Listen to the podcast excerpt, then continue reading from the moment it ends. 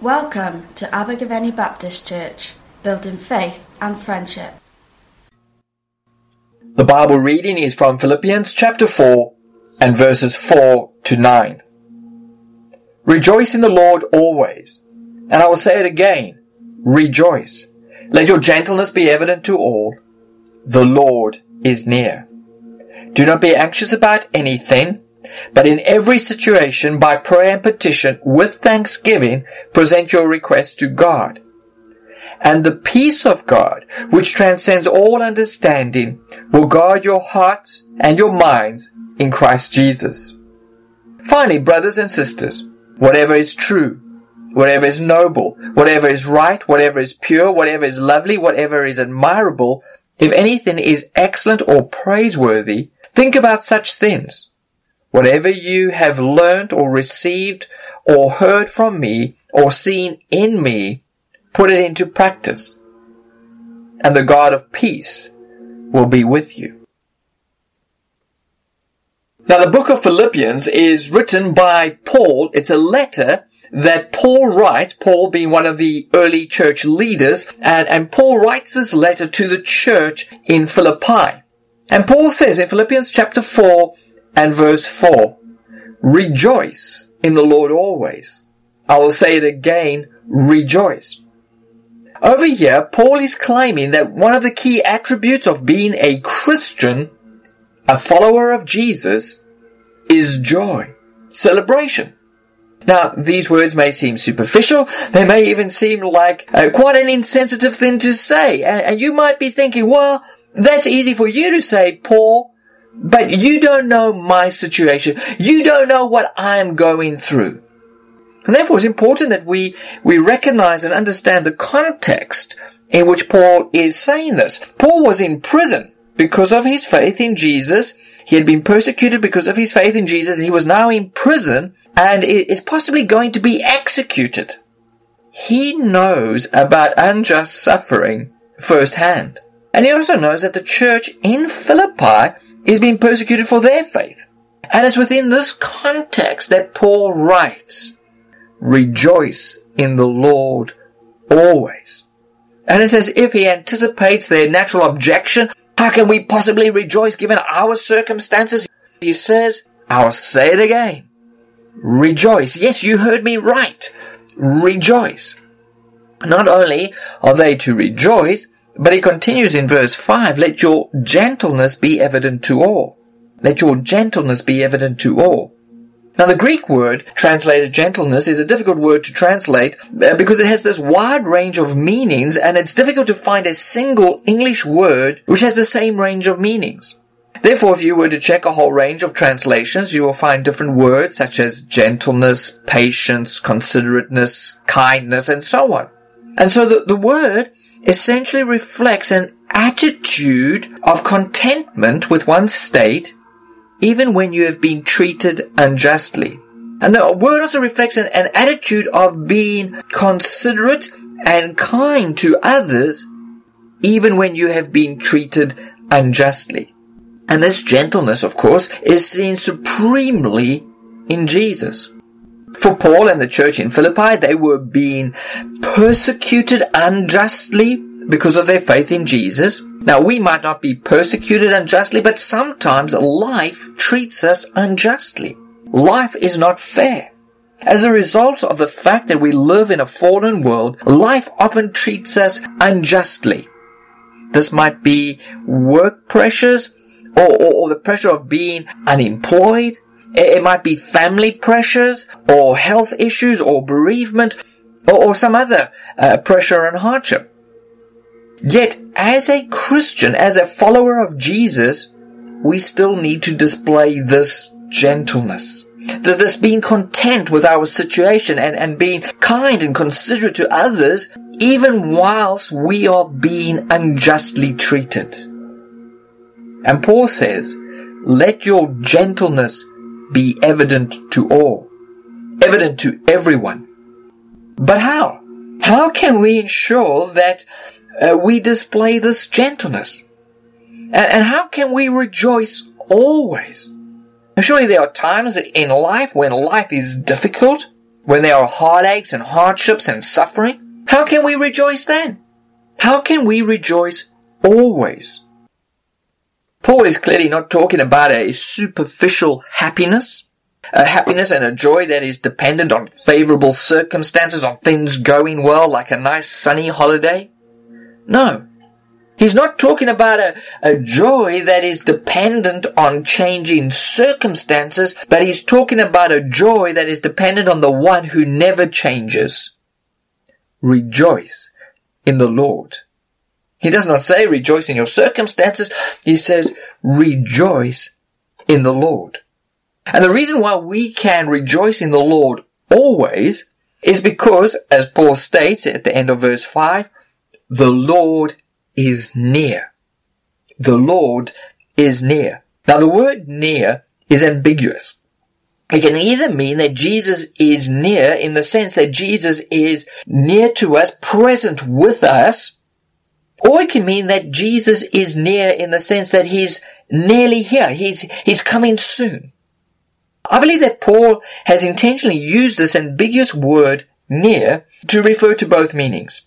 You see, in the midst of heartache, we can rejoice in the Lord because we know that Jesus is coming back. And when he returns, he will make everything right. He will restore all things, the whole cosmos.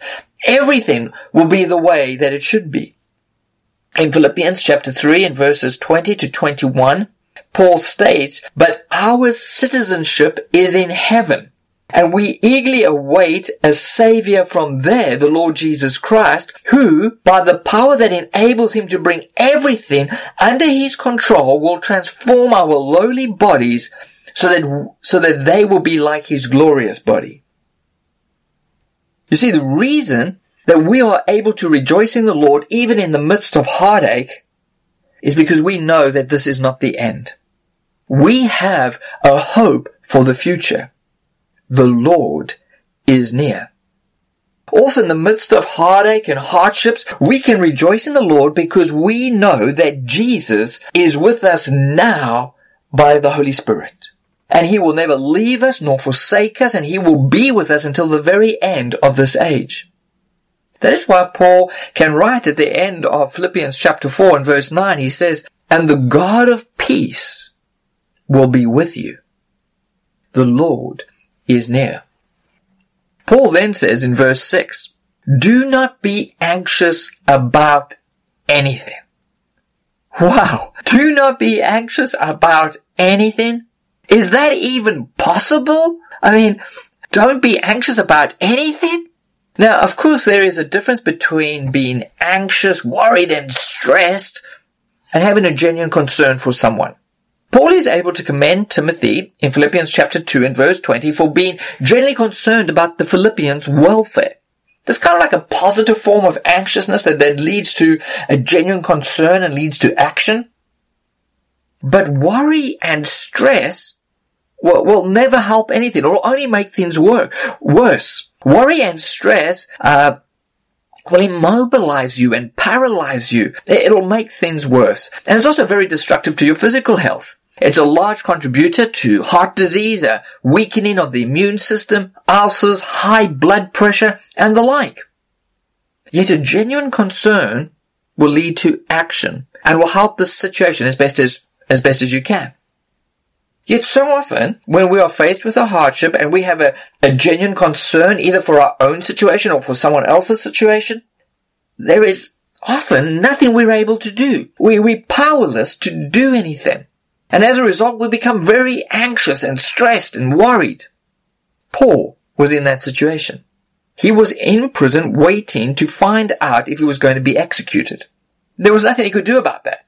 The Philippians were in that situation. They were being persecuted for their faith in Jesus and they were powerless to do anything about it. And they must have been very anxious. Yet Paul says, do not be anxious about anything. How? How can they possibly not be anxious about anything? How can we not be anxious about anything? Paul continues in verse 6. He says, but in every situation, by prayer and petition, with thanksgiving, present your requests to God. Paul's answer was prayer. The way to be anxious about nothing was be, was to be prayerful about everything. For in prayer, what we're actually doing is saying to God, this is too big for me. I can't handle it. So I'm going to give it over to you and I'm trusting you. I'm trusting in your wisdom and in your love and in your power. And we hand it over to God, trusting God, knowing that God is greater than our troubles. And Paul says that we should pray about everything. Every situation. Not just some things or the big things, but everything. Sometimes we think, well, well, God is not interested in my little problems. He's only interested in the big problems. No. If it is a concern for you, it's a concern for God. Therefore, bring everything to God in prayer. Paul also states that prayer needs to be accompanied with thanksgiving. In other words, in every situation, we need to give thanks to God. Now it's important to point out over here that Paul does not say that we need to give thanks to God for every situation, for every circumstance. But we do need to give thanks to God in every situation, in every circumstance. You see, Paul does not give thanks for being in prison and being persecuted and possibly about to be executed. That would be sadistic. Rather, he gives thanks to God even though he is in prison. And it does not matter what circumstances we are facing.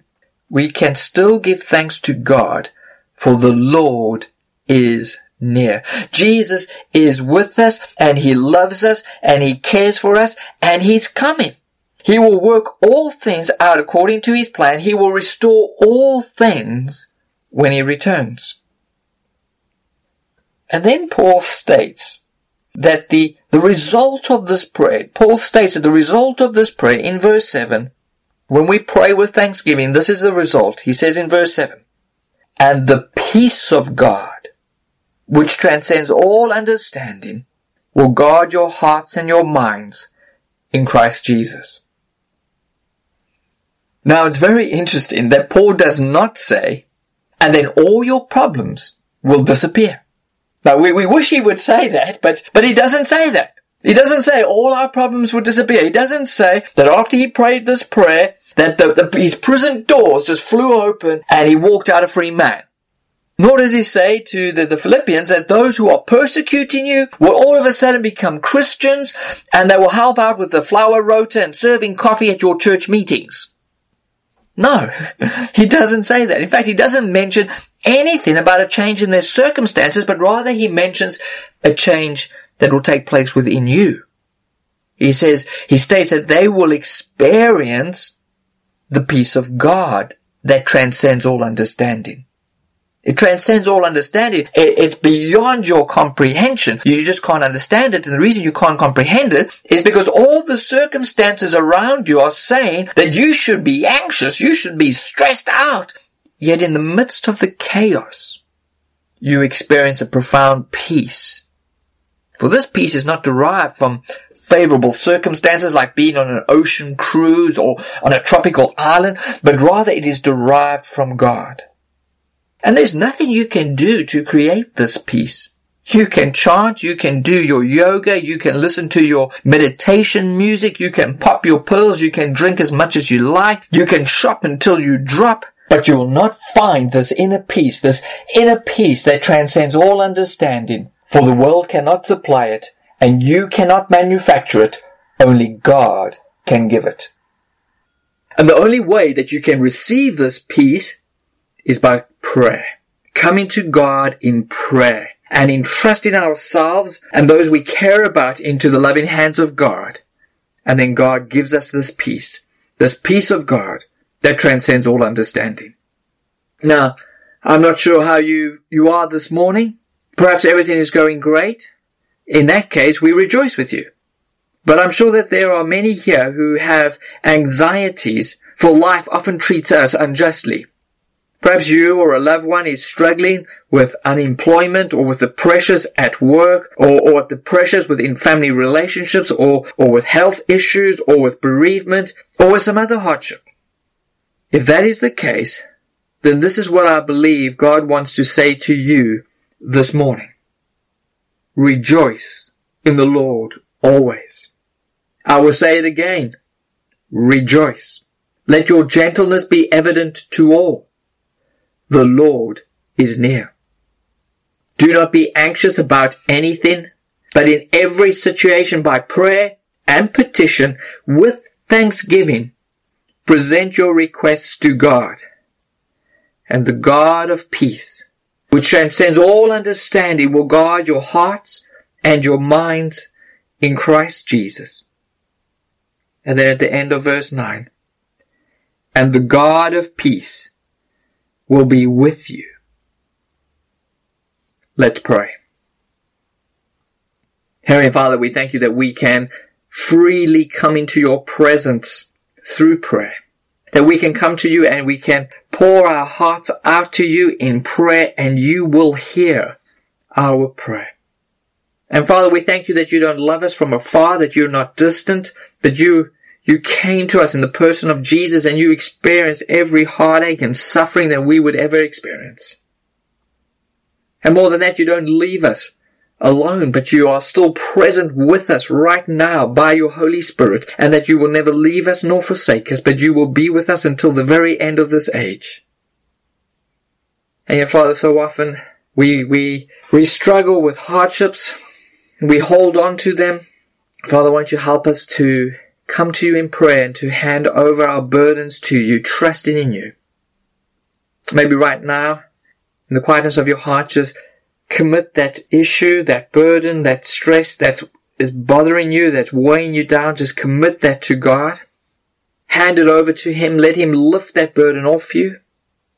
You might not know how it's going to work out. You might not see an end to the situation, but trust God that God is able to take that burden away from you and to work all things out according to his purpose. And just hand that burden over to him. And then ask God by his Holy Spirit to pour his peace.